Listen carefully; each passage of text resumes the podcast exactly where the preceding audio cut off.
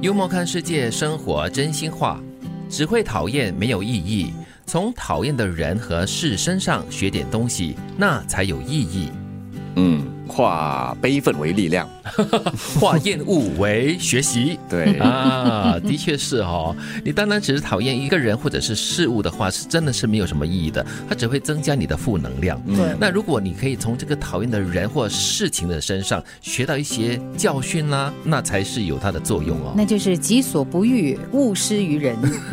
像那天啊，我们几个朋友在练跑完后，就在那里讨论，哎，那个体育场的管理层应该可以做什么样的安排，在厕所方面哈、啊洗澡房方面，就咱们说着说着，教练就走过来了，就说，嗯，与其我们在这里啊生气的、遗憾的说，哎呀，他们没有做这个，没有做那个，嗯不如你们要不要其中一个人就发电邮给有关当局，就建 议嘛，呃，让他们知道我们的心声，他们接不接受是一回事哎，至少我们不会在这里发闷气而没有任何的行动。至少是比较有建设性了。哦对，尝试做一点事情来改变。对，刚才金云所说的“己所不欲，勿施于人”，就是你从这个讨厌的人跟事情身上，你就会告诉自己说：“我不要成为那个别人也是讨厌的人或者是事情了。所以我们常说，有些人是我们生命当中的反面教材。”哎 是真的。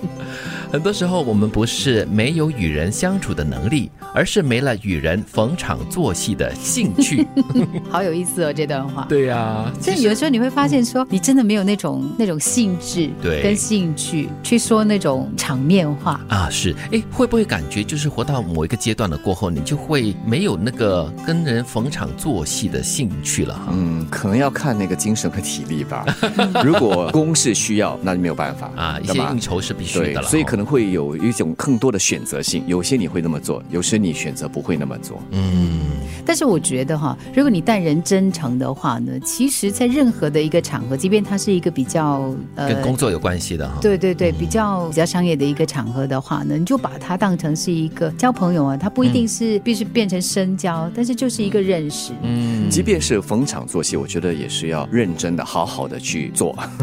可是逢场作戏本身就是假，你知道吗？对对， 呃是 是，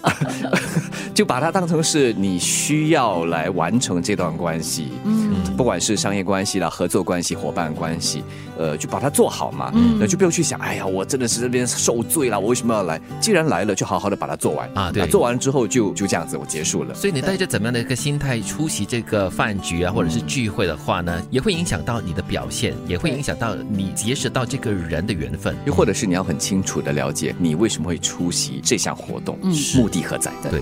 人可以好脾气，但不能没脾气。谦让久了，容易心里委屈，更容易被忽视。不要做烂好啊人，好人可以当。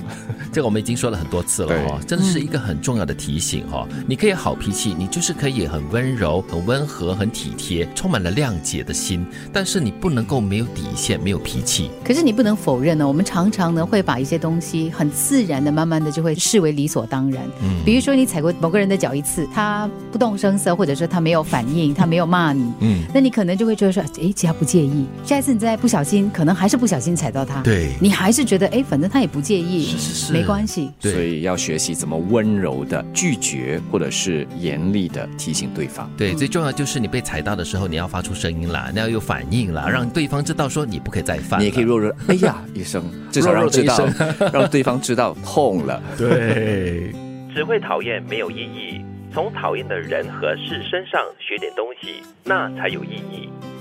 很多时候，我们不是没有与人相处的能力，而是没了与人逢场作戏的兴趣。人可以好脾气，但不能没脾气。谦让久了，容易心里委屈，更容易被忽视。